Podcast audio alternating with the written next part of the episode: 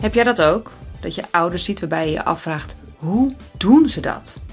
Sommigen die combineren hun baan op topniveau met een gezin, sport en vaak ook nog een opleiding of vrijwilligerswerk. En bij anderen vraag ik me af vanwege hun professie of hun persoonlijke situatie. Nou, in deze podcast ga ik voor jou op onderzoek uit. Op onderzoek naar inspiratie. Zodat wij ouders van elkaar kunnen leren hoe we een relaxer en gelukkiger leven kunnen leiden. En daarmee een inspirerend voorbeeld zijn voor onze kinderen. Succesvol balanceren en succesvol opvoeden dus. Want dat willen we uiteindelijk toch allemaal, hoe we ons leven dan ook inrichten. Zo nu en dan hoor of lees ik verhalen van mensen die hun hele boeltje oppakken en naar het buitenland vertrekken. Met een droom. Een droom voor een ander leven. Maar wat zoeken ze dan precies? In deze dertiende aflevering van de Hoe doen zij dat dan podcast interview ik Kim Lanjouw en Rob Sparreboom. En zij hadden allebei een glansrijke carrière en werkten hard. Maar ze vroegen zich geregeld af: is dit het nou? Waar doen we het allemaal voor? Is dit het ideale leven? En het antwoord wat ze gaven was nee. En daarom namen ze rigoureuze beslissingen. Ze emigreerden naar Tenerife, waar hun doel vooral was om het leven op hun voorwaarden te leven. Wat die voorwaarden zijn en hoe dat invloed heeft op de opvoeding van hun zoontje Tom, hoor je in dit openhartige interview. Hey Rob en Kim, hartstikke leuk. Um, ik begin mijn podcast meestal met de vraag: ja, hoe zorg jij ervoor dat je op je sterfbed niet denkt, had ik maar? En uh, dat is een van de meest gehoorde spijtbetuigingen van mensen. Dat ze enerzijds wilden dat ze minder hard hadden gewerkt um, en meer met hun gezin hadden doorgebracht. Uh, en anderzijds dat ze wilden dat ze het leven van hun dromen hadden geleid in plaats van het leven dat de maatschappij van ze verwacht. Nou ja, twee punten waarvan ik, zoals ik uh, jullie kan beoordelen, denk dat dat niet voor jullie van toepassing is. Maar wellicht in eerste instantie wel. Hè? Jullie hebben allebei commerciële functies uh, gehad in Nederland. Kunnen jullie eens vertellen hoe bij jullie die bewustwording is ontstaan en welke stappen jullie daarna hebben gezet? Ja. Zeker.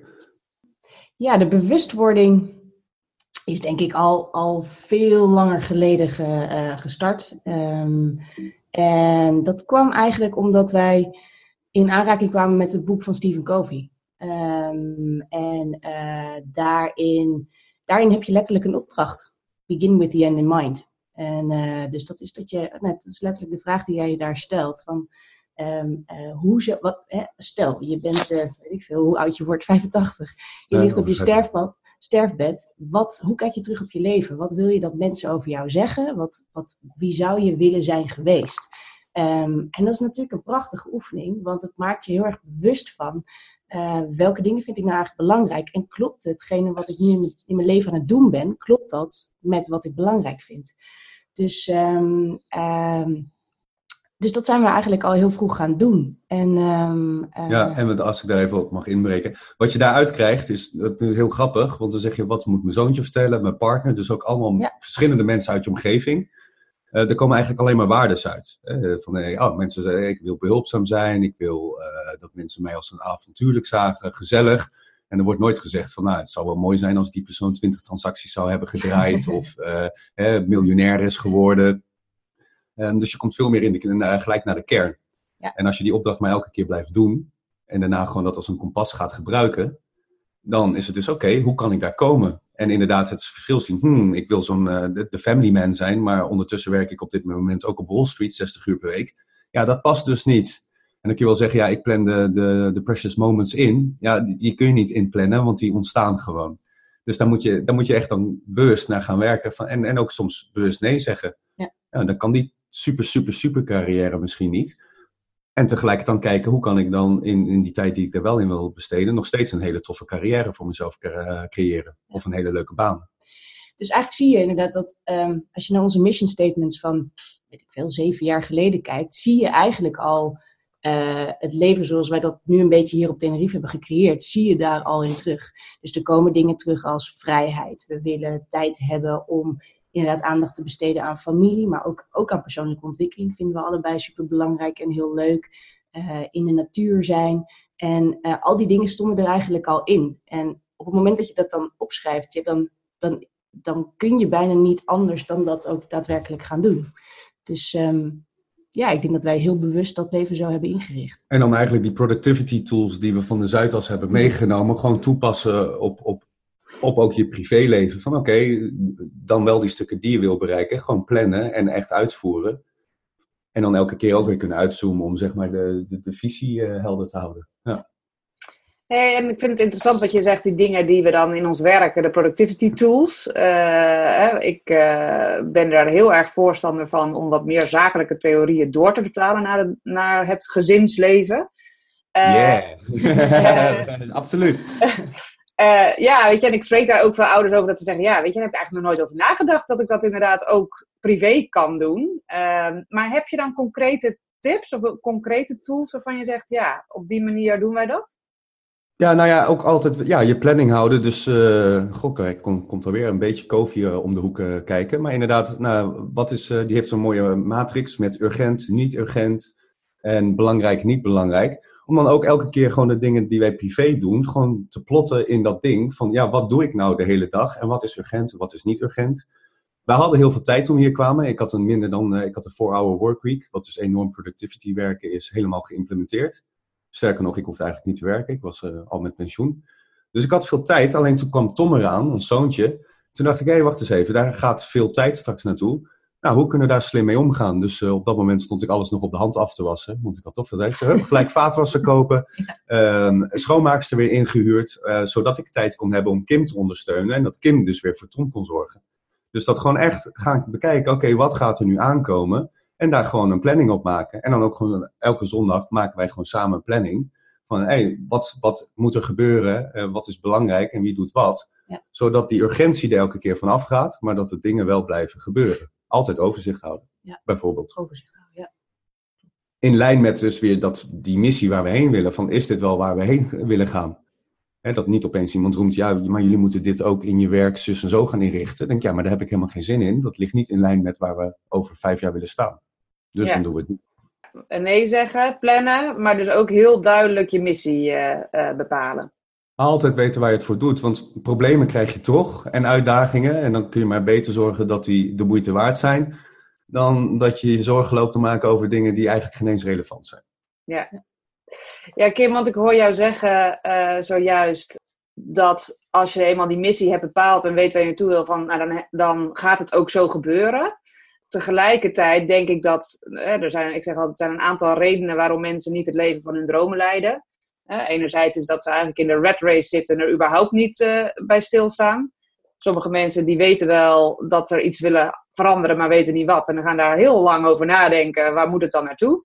Ja. En als ze dat wel allebei uh, op orde hebben, dan is het ook nog een soort van bereidheid om de prijzen te betalen. En dat merk ik ook best wel vaak, dat ouders wel weten wat ze anders willen. Of we hebben het nu over ouders, maar mensen in het algemeen. Maar niet bereid zijn om die prijzen te betalen. Weet je? Dus ook wel veel mensen die zeggen, ja, het zit toch een beetje in een soort van gouden kooi in, waar ik nu in zit. Hè? Qua veiligheid die mijn werk levert en dergelijke. Dus hoe zijn jullie daar uitgestapt? Ja, nee, dat is heel herkenbaar. Um, en hoor ik ook echt wel veel, veel uh, om me heen. Um, vriendinnen die dan inderdaad ook tegen mij zeggen van ja, wat jij hebt, ja, dat zou ik ook wel op, op mijn manier willen hebben. Maar ik heb een huis, uh, ik heb een auto, ik heb twee kinderen. En dat vind ik ook allemaal heel belangrijk. Dan zeg ik ook altijd ja, maar dan, als dat belangrijk is voor je, maak dan ook de keuze dat dat is wat je wil. En uh, nu zie je nog dat veel mensen, dat, en dat zij dus ook, daar een beetje tussen blijven van hangen. Van uh, ik, wil het, ik wil dat niet opgeven, maar ik wil eigenlijk ook wat anders. Dus dan heb je zo'n ontevreden gevoel. Dat blijf je dan houden. En het zit hem uiteindelijk wel in de afweging maken van oké, maak dan een keuze. Want besluiten, hè, niet, niet, geen keuze maken, daar word je ook niet blij van. Dus of ga voor uh, die, nou ja, die gouden kooi, zoals jij dat noemt. Als je daar, en wees daar dan ook inderdaad volledig tevreden mee.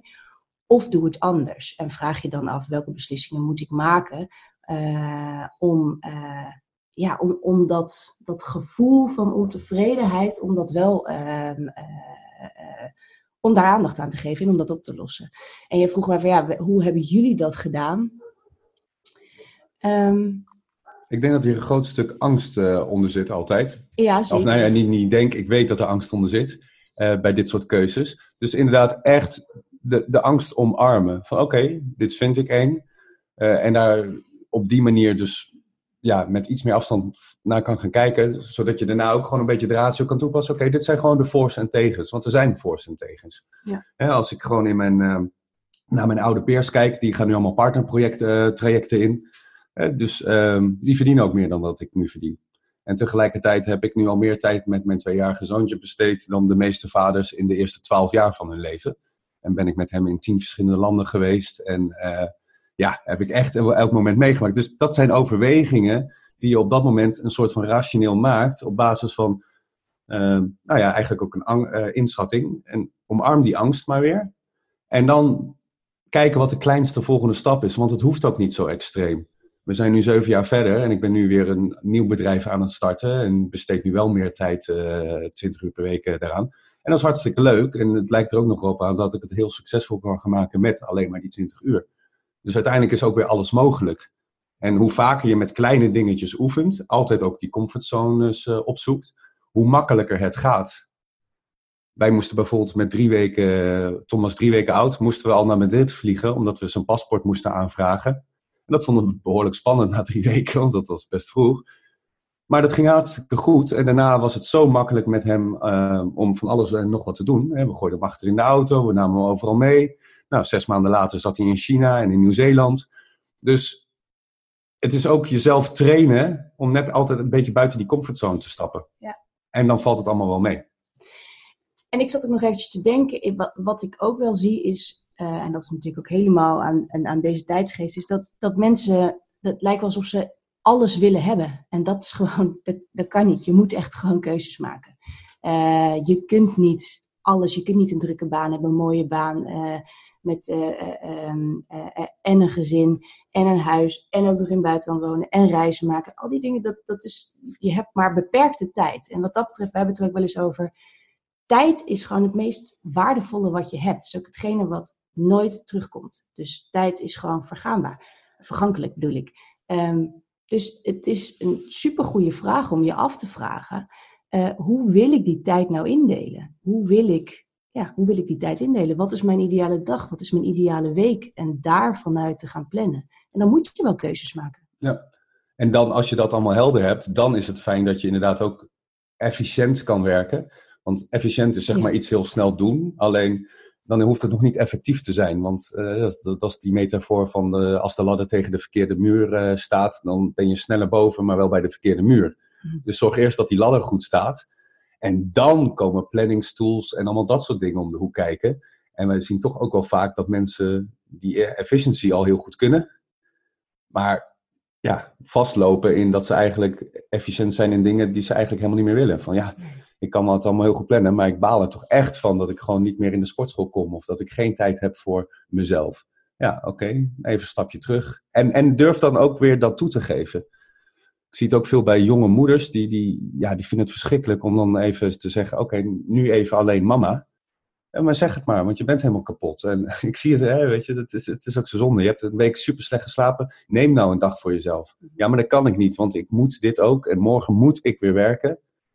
Ja, en dan lopen die mensen hartstikke vast. En dat is echt zonde. Wat zou je dan hun adviseren om dat anders te doen? Hè? Want uh, als je bij wijze van spreken in een, in een loondienstbaan bent, dan heb je daarin soms iets wat minder vrijheid. Hè? Los van dat je natuurlijk ja, altijd. En, en dat is ook weer de vraag. Dat, dat is natuurlijk wel weer de vraag. Is dat zo? Want als jij tegen je manager of werkgever zegt: luister, ik heb echt een week lang vier uur per nacht geslapen. Ik kom morgen pas om twaalf uur binnen, want ik moet even die slaap pakken. En kijk, hier heb je honderdduizend onderzoeken die zeggen dat zonder slaap we echt niks waard zijn. Dus ik kan me hier wel op de raad om acht uur melden, maar er wordt niemand beter van. Dit is gewoon even nodig. En als jij dus dat durft te zeggen, dan zegt ze ja, nee, maar dan word ik ontslagen, krijg ik geen promotie. Ik denk andersom. Als het goed is, moet je dan juist wel promotie krijgen. Want dan denken ze, hé, hey, wacht eens even, dit is iemand die erover heeft nagedacht en er ook nog naar handelt. Ik ben een keer minder gaan werken en met terugwerkende kracht kreeg ik een dubbele promotie. Terwijl al mijn collega's zeiden, wat, ga jij in deze omgeving een dag per week weer werken? Einde carrière, jongen. Dat was niet waar. Nee, dus we vullen het ook vaak in. Uit angst. Ja. Dan vraagt de vraag me: is dit liefde of angst? Ja, het is angst voor die afwijzing, oké. maar wat is het beste voor jou? Ja, dat ik gewoon even ga slapen. ja, je kunt toch geen knip voor de neus waard in die meeting. Dus het heeft geen zin. Maar we gaan er wel zitten. Dat is pure angst. Dat heeft niks met liefde te maken. Ja. Dus het is altijd de vraag, liefde of angst? Ja, en, en weet je, ja, ik zou ook zeggen, probeer het maar. Ik denk ook altijd dat het gesprek aangaan met je werk of met je manager en, en, en dit soort dingen bespreekbaar maken. Dat is precies wat Robert-Jan zegt. Ja, ehm, er zit zoveel angst omheen. Mijn manager zal wel denken dat ik mijn baan niet serieus neem. Of, uh, of dat ik niet ambitieus ben. Ja, al die dingen zijn helemaal niet aan elkaar gekoppeld. Ga het gesprek maar eens aan en leg maar eens gewoon open neer. Dit is wat er, wat er speelt. Ik heb dit nodig. Kunnen we dat op welke manier dan ook regelen? Ja. Nee heb je, ja kun je krijgen. Ja, en vaak is er dan veel meer mogelijk. Ja. Uiteraard. Ja. Helemaal, ja. ja. helemaal. En als het niet zo is, dan is het ook heel simpel. Dan zit je wellicht op de verkeerde plek. Dus kun je dat vanuit daar werken. Zeg, nou, deze mensen zijn zo rigide, die werken echt helemaal niet mee. Nou ja, dan wordt het misschien ook tijd om uh, vakantie te nemen en uh, maar eens een keer weer even op Monsterboard te kijken. ja. Jullie wonen inmiddels drie jaar op Tenerife. Dus jullie zoontje is daar uh, ook geboren, want jullie zoontje is twee, hè? Um, en veel mensen zetten het krijgen van een kind aan weer nog even tot extra nadenken. Hè? Van wat doet er echt toe in mijn leven en wat voor voorbeeld wil ik zijn? En hoe is dit voor jullie en beïnvloedt dat jullie leefstijl nog verder? Nou ja, wat, wat we hier echt zo geweldig vinden, dat Tom hier is geboren. We wonen 200 meter van het strand. Het is altijd lekker weer, dus hij loopt altijd op zijn blote voetjes daar over het strand te banjeren. Um, wij kregen ongeveer 20 weken per jaar hebben we hier visite, gasten en klanten rondlopen. En die zeggen allemaal, tjemig de PMG, wat is dat een super chille baas. Afgelopen drie nachten was hij trouwens niet chill, uh, maar uh, vannacht weer wel. En dan zie je dus inderdaad wel dat die specifieke keuzes maken, veel tijd en aandacht, ruimte creëren, ook voor hem, ja, toch echt ook gewoon wel werkt. Dat is geen uh, toeval. En ja, dat maakt het ouderschap ook zoveel leuker. Want je maakt alle leuke momenten ook met hem mee. Ik heb best wel soms te doen met uh, vrienden van mij dat ik denk van ja, s ochtends snel dat kind uh, naar de crash. S'avonds uh, komen we terug, dan is die moe. Ja, dan pak je eigenlijk alleen maar nou ja, de lasten mee. En ik zit overdag met hem gewoon een beetje zandkasteeltjes af en toe te bouwen. En elke middag lunch ik met hem. Ik heb, nou ja, we hebben dus drie maanden in Nieuw-Zeeland gereisd en drie maanden met hem in Midden-Amerika ja, dat is gewoon zo tof allemaal om te zien en uh, mee te maken. En inderdaad, we hebben zijn eerste stapjes en alles, en eerste kruip, allemaal gewoon gezien. Ja, ja en dat, is, uh, dat, dat neemt niemand je meer af. Nee. Dus het maakt niet uit wat er gebeurt. Ja, dat klinkt, uh, nou ja, misschien niet voor iedereen, maar voor mij natuurlijk wel als een levensstijl waarvan ik denk, nou, interessant. Ehm, maar het moet natuurlijk wel allemaal financieel haalbaar zijn. Hoe richten jullie dat in? Wij wonen gratis. Ja. Wonen gratis? Ja, wij hebben nog steeds zo'n bezemkast in Amsterdam. Nou, iets. en die verhuren wij. Ja. En uh, die, uh, wat dat opbrengt, uh, daar houden we netto meer dan 1000 euro per maand over. En voor dat bedrag huren wij hier een huis van drie verdiepingen aan het strand. Ja. Ja, dus, dus dat, is, uh, ja, dat, dat werkt heel goed. Kijk, wij hebben sowieso. Um, hè, wij hebben Tenerife ook gekozen. Nou, allereerst omdat het hier gewoon, omdat het echt een prachtig eiland is, omdat het weer hier heerlijk is. Um, maar een van de redenen was ook wel omdat hier gewoon cost of living wel een stukje lager ligt. Dus dat maakt, hè, daar hebben we ook wel over nagedacht, als de cost of living lager is, betekent het automatisch dat je minder hoeft te werken. En dat je dus weer tijd over hebt om aan al die andere dingen te besteden die wij graag willen doen. Dus dat is wel zeker een, een weloverwogen keuze. Um, en je vroeg van ja, hoe, hoe, hè, hoe kom je dan aan geld? Nou, het huis is eentje.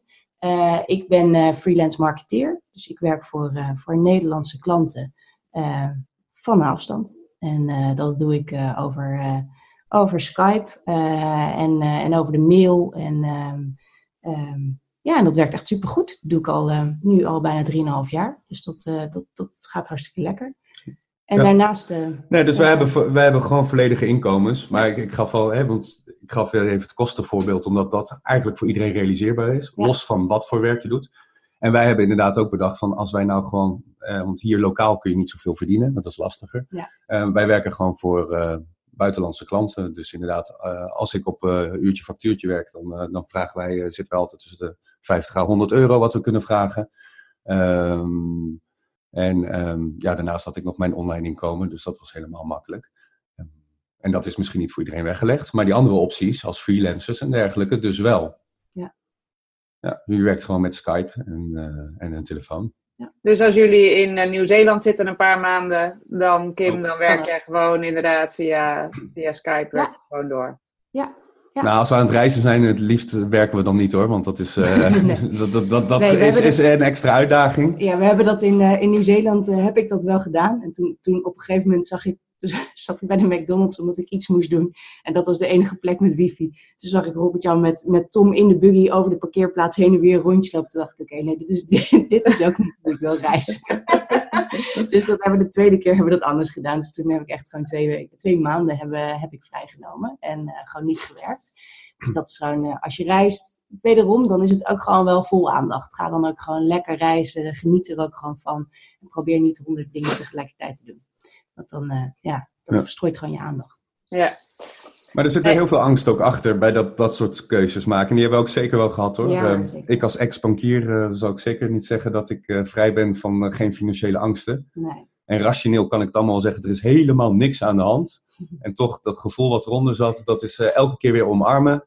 Ja. En wat ik je net ook zei, als ik dan toch weer mensen hoor van hun partnertrajecten, trajecten, of iemand die zegt, ja, over drie jaar ben ik echt financieel vrij. Dan denk ik, oeh, als ik nou zeven jaar nog even vol was doorgegaan, had ik dat misschien ook. Ja, Ja. later, ehm, de keuze was goed, dit klopt ook nog steeds. Ja. En ehm, Ja, en Ja. Ik, heb, ik heb ook wel echt moeten wennen, vooral het eerste jaar, aan überhaupt freelancer zijn, zelfstandig zijn. En dus ook niet weten of je over twee maanden of over vijf maanden nog steeds een inkomen hebt en een project waar je voor kan werken. Dus daar heb ik echt wel slapeloze nachten over gehad. En eh, eh, vond ik ook echt wel lastig. En ik, ik zit even te denken, wat heb ik daarin geleerd? Wat ik leerde was wel dat toen ik na een jaar terugkeek, en dus gewoon even, echt even goed ging kijken van oké, maar was al die angst die ik daarover had, was het nou terecht? Toen zag ik eigenlijk elke keer kwam het wel goed. En was er wel weer een project of ging ik harder acqui- uit acquisitie draaien of was er wel weer iets? Ehm, en dat heb ik wel echt moeten leren, gewoon echt leren vertrouwen op het onbekende. Leren vertrouwen dat ik gewoon niet precies weet hoe het over drie maanden Ja. staat. En dat is anders dan in een vaste baan, absoluut. En daar is helaas maar één mogelijkheid voor. En dat is dus gewoon echt doen. Ja. Dat is echt doen. Eh, altijd als we nu weer mensen ook begeleiden in training en coaching. Van ja, maar wat? Ja, doe de stap maar. Je hebt erover nagedacht. Eh, inderdaad, hè, je gooi niet alles overboord. Doe je ook niet. Maak die stap. Zie het als een klein experiment. Hè, zorg eerst maar dat je proeftijd van die nieuwe baan doorkomt. En dan zie je wel weer verder. Als het niet leuk is, kun je weg. Ja. Ja, wat dan voor het gat in mijn cv? No worries. Hè? Je doet gewoon even een experimentje. Ja. En als je het zo gaat zien, want je moet inderdaad, wat Kim ook zei, door de oefening, dat is de enige mogelijkheid. Want we kunnen het niet eh, rationaliseren. Het is gewoon doen, doen, doen en dat vertrouwen echt gaan kweken dat het Ja. wel goed komt. Ja, maar ik vind het wel heel mooi dat je daar zo open over vertelt. En ik denk dat dat ook inspirerend is voor veel ouders. Dat het niet alleen maar het mooie, prachtige plaatje is. Maar ja, Kim, dat jij ook zegt van ja, weet je, ik heb er gewoon nachtenlang wakker van gelegen en ik, en ik vond het spannend. Eh, jullie bedrijf die heet Zenerief. Ja. Is een samenvoeging van Zen en Tenerife. Waarmee jullie anderen willen inspireren met een eh, gebalanceerde levensstijl. Ehm, en wat ik al zei, veel van onze luisteraars hebben drukke banen en hebben daarnaast nog heel veel ballen die ze in de lucht willen houden. Maar niet iedereen heeft ook de behoefte om het roer zo drastisch om te gooien, zoals dat jullie hebben gedaan. Hebben jullie een Mhm. tip voor deze ouders hoe ze meer balans kunnen ervaren? Ja, absoluut. Want ook inderdaad, wij zijn niet, eh, het is niet onze intentie om mensen naar eilanden te trekken en inderdaad het roer volledig om te gooien. En, en, en zo volledig was het uiteindelijk ook niet. Eh, maar wij helpen mensen dus wel, eh, we begeleiden ze via die tools om inderdaad, met bijvoorbeeld die opdracht over eh, je eigen begrafenis over vij- eh, drie of vijf jaar, om mensen te gaan kijken, oké, waar wil je heen? En wat is dan de volgende eh, kleinste stap die je kan maken om daar meer ruimte te creëren? En voor sommige mensen is dat gewoon ietsje gezonder gaan leven. Voor andere mensen is dat toch inderdaad naar een nieuwe baan op zoek. Voor andere mensen is dat eh, ja, meer openheid in communicatie naar hun partner toe. Eh, gewoon dichter bij zichzelf. Maar elke keer is het wel, kijk, ga eerst vanuit jezelf redeneren. Dus dat is denk ik echt ons thema. Ja. En ook in de relaties, eh, dat merken wij, wij, wij zijn dus ook zakelijke partners nu. En ze zien elkaar gewoon de hele dag. Zo belangrijk dat Kim bij zichzelf blijft, ik bij mezelf blijf. En daarna dat we dan aan onze relatie zeg maar werken. Ja. Eh, omdat je dan anders helemaal versmelt en frustraties weer krijgt. Ehm, dus ja, op basis daarvan werken wij met mensen en uh, laten we ze wel graag zien wat er allemaal mogelijk is. Ja, ik zit ook even te denken, ik denk ook dat de eerste stap naar meer balans is gewoon letterlijk even een stapje terug. Ga maar gewoon even reflecteren. Ga, gewoon neem af en toe, en dat wel op structurele basis, dus misschien, ja, weet je wat voor je werkt, één keer in de maand. Uh, even een moment waarop je gewoon een uurtje, twee uurtjes voor jezelf hebt, waarop je gewoon gaat kijken, oké, waar ik nu sta, hoe ik me nu voel, klopt dat? Klopt dat met wie ik wil zijn? En ehm, ben ik, eh, en als je dan het gevoel hebt dat je al die ballen omhoog aan proberen aan te houden bent en dat je daar stress van krijgt of het gevoel dat er nooit genoeg tijd is, kijk dan eens naar al die ballen en kijk dan eens welke bal eigenlijk niet zo heel erg is om te laten vallen. Ehm, dus wederom kom je dan weer terug bij, maak keuzes.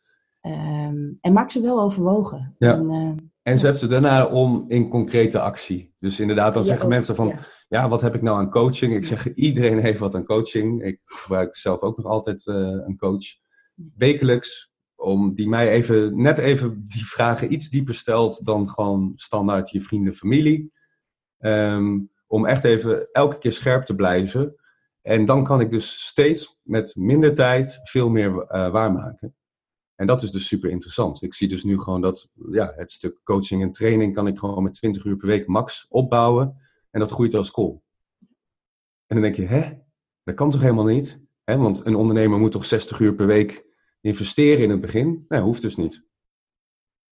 Ja, nou, ik vind het mooi dat je zegt van, uh, dat jij zelf inderdaad ook uh, een coach hebt. Want uh, ik heb daar toevallig laatst met Remco Klaassen ook nog over gesproken. Van waarom gaan heel veel mensen pas de stap nemen tot een coach als het eigenlijk al heel slecht gaat? Weet je? Dus als ze tegen een burn-out zitten of erin zitten, weet je, sommige mensen wachten zo lang dat ze er zelfs in zitten. Terwijl ja, wij zijn ook continu met persoonlijke ontwikkeling bezig. En krijgen ook wel eens de opmerking van mensen van... Jeetje, wat hebben jullie, gaan jullie nou weer een training doen? Wat, gaan, wat hebben jullie nu nog te leren? Ja. Ik denk, kan je altijd blijven ontwikkelen. Altijd. Ja, zeker. denk het ook. En dat is dat stukje, het is vaak uh, niet urgent, maar wel belangrijk. Ja. En inderdaad, op het moment dat het dus urgent wordt, dan ga je dus richting klachten waarschijnlijk. Of dat je echt ziet van, hé, hey, mijn partner gaat bij me weg. Oh, misschien moet ik toch even een keer naar mezelf gaan kijken. Ja. Um, dan wordt het pas urgent en dan vaak gaan we pas in actie. En ik vermoed ook wel dat als je dat vijf keer hebt gedaan en je dus aan het leren bent, dat je denkt, nou, ik kan dit ook inderdaad preventief gaan doen. Ja, en dan kom je inderdaad in het vakje niet urgent, maar wel zeker heel erg belangrijk. En dat is dat vakje wat we vaak vergeten of, of ja. ja. naar achteren schrijven. Maar als je daar niet voldoende aandacht aan besteedt, dan denk ik dat dat, ja, dat backfired. Ja, ja. Dan wordt het uiteindelijk urgent. Ja. Ja. Ja. ja. En als je in dat vakje gewoon veel blijft opereren, dan worden die andere vakjes ook leger. Ja. dus als jij gewoon zorgt dat je lichamelijk gewoon altijd, nou ja, altijd gezond, of altijd, zoveel mogelijk gezond eet, uh, goed in je energie zit, ja, dan voorkom je heel veel ellende mee, uh, waardoor allemaal andere dingen urgent zouden worden. Dus dan blijf je daar. En als je dan inderdaad mentaal ook uh, vitaal blijft, ja, dan hoef je op een gegeven moment overzie je ook alles. En dan, dan komt er geen verrassing meer op je pad. En dan zit je dus op dat goede stuk. En dan kun je daar lekker rustig jezelf blijven ontwikkelen. Ja, Jullie zijn dus heel veel met persoonlijke ontwikkeling bezig. Um, welke rol speelt persoonlijke ontwikkeling in de opvoeding van jullie zoon? Ja, hij, hij kan gewoon van ons modelleren, want zo leren kinderen, uh, als ze het dan over opvoeden hebben. Uh, ja, wij, je doet het hij, hij kopieert en veel meer kunnen we dus niet doen. Dus als wij ons, voor onszelf zorgen, hij pakt wel de goede dingen mee. We kunnen hem niet zoveel leren. Ik denk dat een van de beste dingen die je kan doen als ouder is gewoon jezelf blijven ontwikkelen. En, uh, uh, want als, je, hè, als jij aan jezelf werkt en dus ook steeds comfortabeler wordt met jezelf, dus gewoon letterlijk jezelf steeds meer accepteert, dan ziet een kindje dat ook. En dat, dat is wat Robert-Jan zegt, dat, dat, dat wij, hè, als ouder ben je zo'n voorbeeld, een rolmodel voor een, voor een kind. Dus die, die pikt dat vanzelf op. Ik zou het prachtig vinden als Tom uh, zoveel zelfvertrouwen heeft en zelfbewustzijn, dat hij gewoon vol, ja, dat hij gewoon vol vertrouwen gewoon de wereld ingaat. Uh, en dat dat komt niet omdat ik hem lessen heb gegeven daarin of whatever, maar dat hij gewoon heeft gezien en gevoeld vooral dat wij dat ook hebben geleerd. En uh, ik denk dat dat een van de meest waardevolle dingen is die je als ouder kan geven. Um, een leuk voorbeeld is een, uh, tenminste weet ik, uh, vriend van ons. okay. Die zei dus uh, inderdaad op een gegeven moment een dochtertje van drie, die zegt, papa mediteren. En dan gaat zij dus in kneermakers zitten op de grond zitten, gewoon omdat zij papa uh, elke ochtend 10 minuten ziet mediteren. Dus dan kun je wel, eh, als je het dan hebt over hoe leer je je kind ontspannen en rust geven. dat meisje is drie en die mediteert een beetje mee. Die weet niet beter. Ja. en als jij denkt dat dat helpend is, ja, dan is dat toch mooi? Ja. Veel meer hoef je niet te doen. Ik kan me ook nog zo goed herinneren, als je het dan hebt, want ik geloof ook wel heel erg dat, dat kinderen uh, energie oppikken. Hè? Maar gewoon zeg maar op het moment dat er stress is, voelen kinderen dat haar fijn aan. Uh, uh, maar ook als er juist harmonie is, alles, ze, ze zijn gewoon behoorlijk sensitief en staan daar heel open voor. En we hadden één keer in de auto, toen we aan het reizen waren, het een behoorlijk lange reis met echt vliegtuig, twee vluchten, bussen, auto's. Nou, in ieder geval, we zaten in de laatste taxi en, uh, en Tom was gewoon er echt heel erg klaar mee. En, uh, die Jij toch? En, en, ik ook. nou, ik was er heel erg klaar mee. En hij was maar heen en weer aan het gaan en aan het, en aan het huilen. En, aan het, en, um, en toen, ik, volgens mij zei jij toen tegen mij van, ja Kim, je kan wel willen dat hij ophoudt. Maar hij voelt jouw stress. Dus je kan beter gewoon op jezelf focussen. Toen dacht ik, oh ja, dat is waar ook. Dus wat ik toen heb gedaan is gewoon echt letterlijk gewoon alleen maar gefocust op mijn eigen ademhaling en het, en het onrustige gevoel wat ik zelf had. En toen merkte ik dat ik werd rustiger en uiteindelijk werd Tom ook rustiger. En dat was toen zo'n echt heel erg duidelijk voorbeeld van, hé, hey, maar dit is dus hoe het werkt. Grappig. Daar ja. kan ik wel vaker op letten. Ja, dat was echt heel mooi. Nou, het is mooi dat jullie dit zeggen, want dit is ook voor ons. Hè. Ik heb samen met mijn man een boek geschreven, een boek voor ouders. En wij zeggen ook de negen stappen hoe opvoeden makkelijker en relaxer kan. En dat boek dat richt zich uh, nou, voor uh, eh, 85% op de ontwikkeling van de ouder. Weet je? Van als je bij jezelf meer weet van oké, wat vind ik belangrijk in het leven, waar sta ik voor? En je eigen zelfbewustzijn vergroot. Hè? Dus ook dat als je kind iets doet waardoor jij geïrriteerd raakt, dat, dat hij iets doet wat hij, uh, weet je, dat het helemaal los staat van het gedrag van het kind in 9 van de 10 gevallen. Ja. Maar dat, dus dat hij dus iets raakt in jezelf uh, en dat je daarmee een zelfonderzoek uh, kan starten. dus, dat het, ja. dus het is mooi dat, je dat zegt.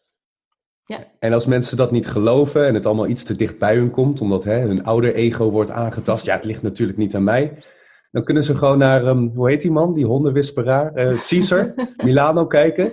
Die, uh, dat is een hondenpsycholoog. En het is altijd de baas, het is nooit de hond. Nee. Oh nee? Ik nee, ken hem echt, niet. Uh, altijd, ja, nee, maar het is echt super interessant. Want dan, inderdaad, de, de, dan hebben ze dus gewoon, ja, die, die, die, de baasjes hebben relatieproblemen. En daardoor doet de hond heel raar. Ja. En de een kan haar grenzen niet aangeven. En daardoor gaat die hond over de grenzen heen. En hij heeft ze binnen een uur weer in bedwang. Ja, ja. dat is heel mooi. Ja. Dan moeten ouders, die gaan dan natuurlijk daarna zeggen, ja, maar dat is bij honden. Ja, ja, ja, ja, ja, ja, inderdaad. Nee, dat is anders.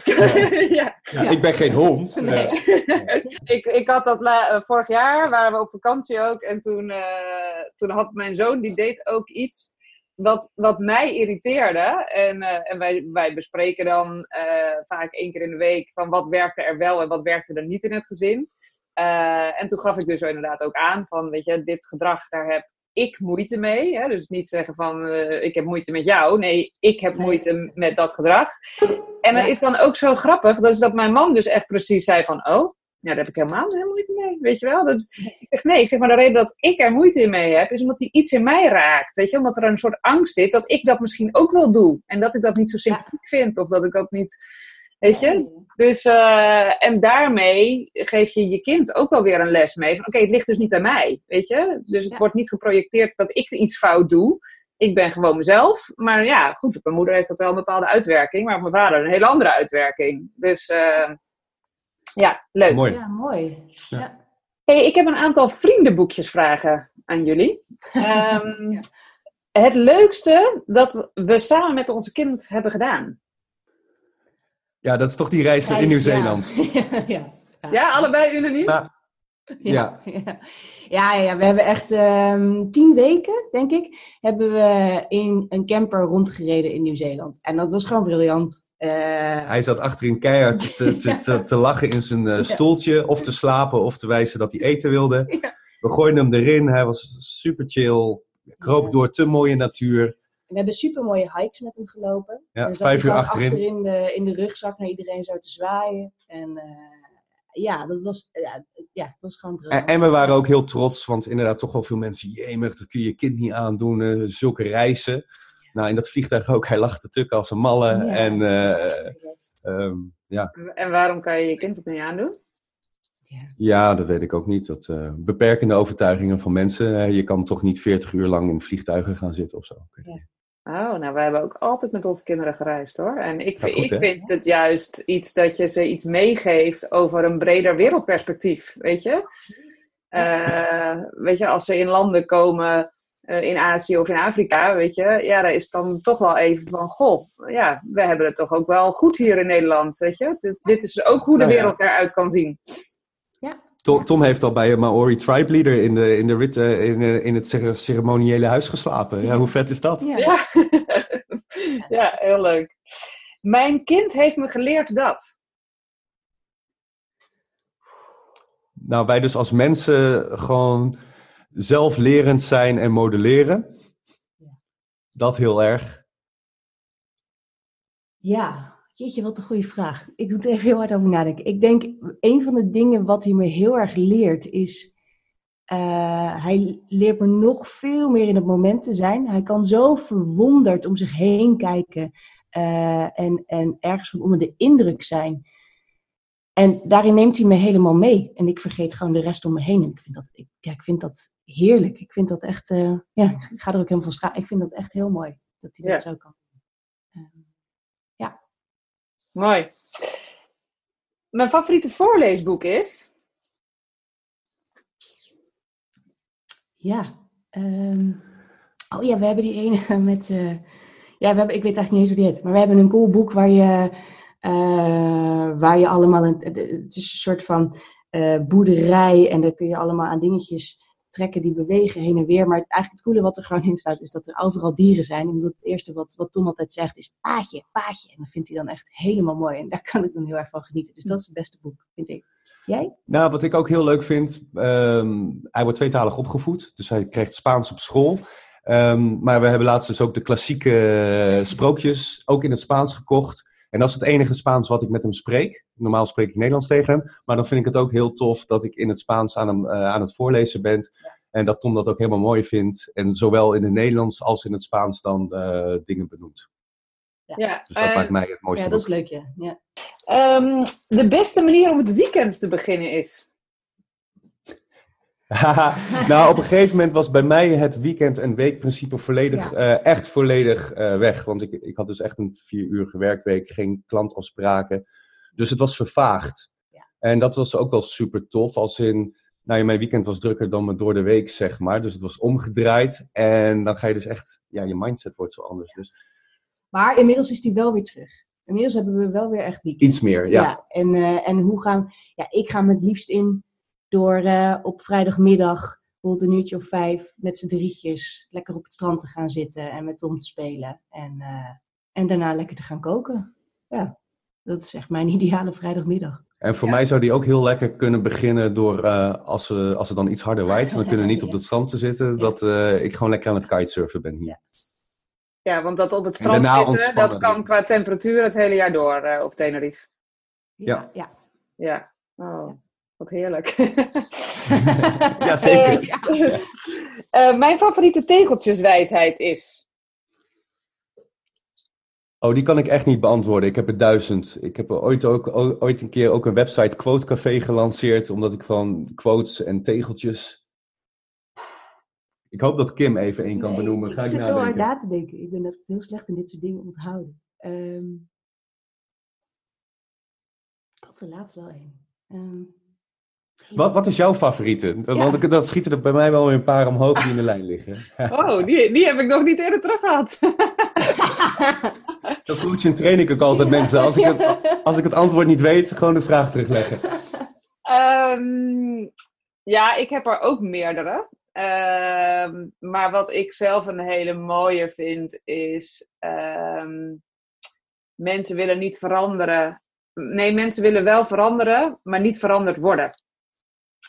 Ja. Um, ja. Of eentje ook, uh, die is van Remco Klaassen. Uh, leiderschap over anderen uh, heb je enkel als je leiderschap hebt over jezelf.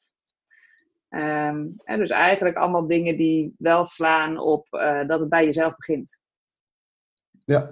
ja. Maar ik ben, ik ben dol op quotes, dus ik, uh, ik kan er echt zo uh, 50. Dus één, één favoriete heb ik niet, maar ik heb er wel een aantal zoals, ja, zoals die met mensen willen wel veranderen, maar niet veranderd worden. Dat is wel eentje die ik mezelf ook veel um, herinner, ook in hoe ik met mijn kinderen omga. Weet je? Dus, dus dat ik ze op een andere manier moet benaderen als ik wil dat dingen anders gaan. Ja. Ik heb nog wel een leuke, daar moest ik wel om lachen, dat er ooit een keer een vriend tegen mij zei, ik weet niet of het echt een ja, tegeltjeswijsheid is. Geen paniek, we hebben niks onder controle. Ja. En toen dacht ik, ja, dat is ook zo. Als wij gaan verkrampen dus, hè, die geest verkrampt zich weer op een doel wat we moeten behalen, of een verlangen, of juist een angst die we niet willen hebben, die verkramping, geen paniek, we hebben niks onder controle. Nee. Weet je, chill, stap even terug. Doe inderdaad echt ademhalingsoefeningen, ontspan in dat lichaam. En dan, uh, whatever. Komt wel. Komt wel. Dat komt wel, ja. Leuk. Um... Ik denk aan die ene van Kung Fu Panda. Ken je die nog? Ah ja. Yesterday was uh, history. Tomorrow is a mystery. Today is uh, the present. That's why we call it a gift. Nee, net andersom. ja, Today is a gift, that's why they call it a present. Oh. ja. ja. Nou, mooi ja. Die ken ik niet. Zo, die is best wel mooi, toch? Ja. En dat, dat is weer het toffe van kinderen hebben ook. Er zit zoveel tegeltjeswijsheid in Disney-films en dat soort dingen. En uh, ja, briljant. Ja. ja. Kung Fu Panda is er een hele mooie van. Uh, er zit echt nog veel meer in namelijk. Zeker. Nou, deze ga ik onthouden. Ga ik een keer posten. Erg leuk. Um, ik zou best graag een dagje willen ruilen met. Oeh, dat klinkt misschien heel arrogant, maar ik zou zeggen, dat, wil ik helemaal niet zo snel. Ja, een dagje natuurlijk wel, hè. Ik zou met heel veel mensen een dagje willen ruilen vanuit dat perspectief.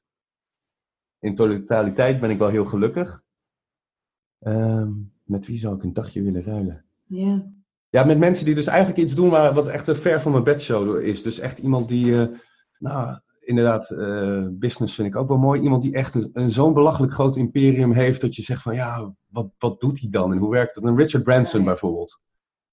Ja. Um, dus dat lijkt me wel super interessant. Maar het lijkt me ook interessant om gewoon eens uh, een dag het leven van uh, een bepaalde verlichte goeroe te zijn of zo. Ja. Zoals, hoe heet zij, die vrouw? Amma heet zij geloof ik. Ja. Dat is hè, de, de, de, de goeroe van de liefde noemt zij zichzelf geloof ik. Ik ben gewoon heel erg benieuwd hoe, hoe dat dan voelt. Hoe dat dan voelt als je zoveel compassie hebt voor andere mensen en hè, zogenaamd... Als dat zo is. Als dat zo is en zogenaamd zo in het hier en nu kan zijn en zo in contact met jezelf ik ben, ik ben gewoon benieuwd hoe dat voelt. Oh ja, dan weet ik er nog wel een. Dan wil ik niet Eckhart Tolle zelf zijn, maar wel iemand die uh, een hele dag in zijn buurt is.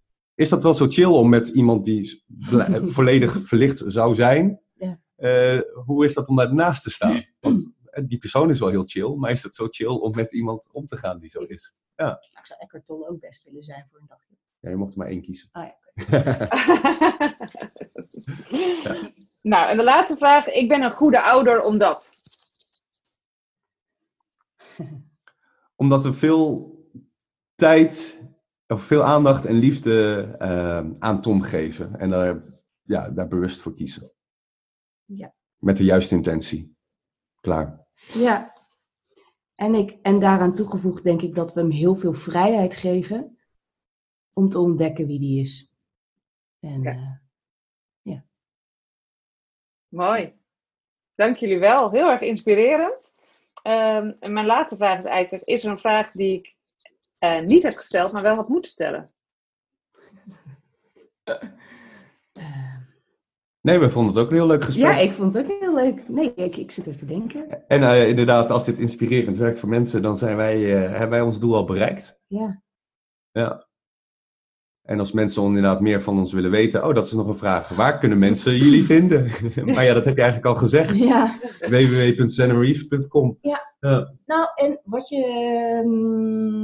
uh, uh, misschien nog, welk boek inspireert jullie voor uh, de opvoeding van Tom? Opvoeding. Het is niet eens, wij, wij geloven ja. niet echt heel erg in opvoeding.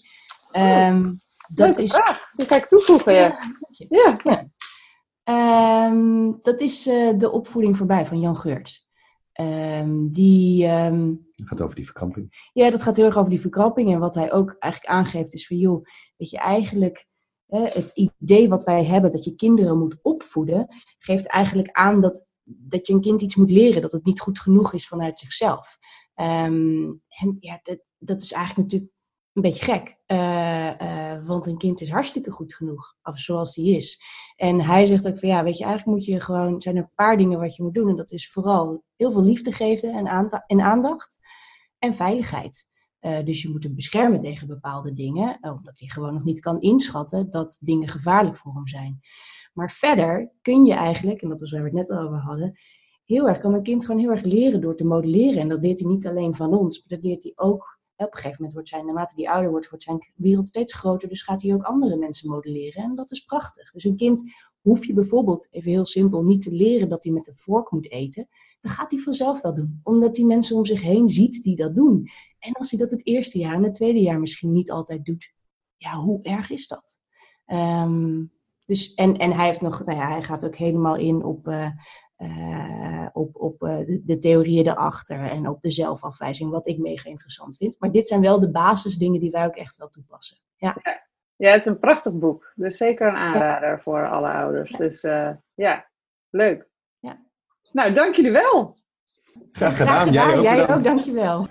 Nou, echt prachtig om te horen hoe Kim en Rob hun dromen werkelijkheid maken. En ja, ik moet zeggen, ik ben heel erg tevreden met het leven dat wij hebben hier in Nederland. Maar eerlijk is eerlijk, toen wij dit interview opnamen en het hier koud, grauw en regenachtig was. En ik dan hoorde hoe zij heerlijk op het zonnige Tenerife zitten. Hmm, dat klonk toch wel erg aanlokkelijk. Nou, onze training leren balanceren op Tenerife draaien, dat lijkt me dan ook wel wat. Jou ook? Mail me dan op caroline.succesvolbalanceren.nl En wie weet treffen we elkaar daar. Voor nu een heel mooi cadeau gewenst. Want onthoud, yesterday is a history Tomorrow is a mystery, and today is a gift. That's why we call it the present.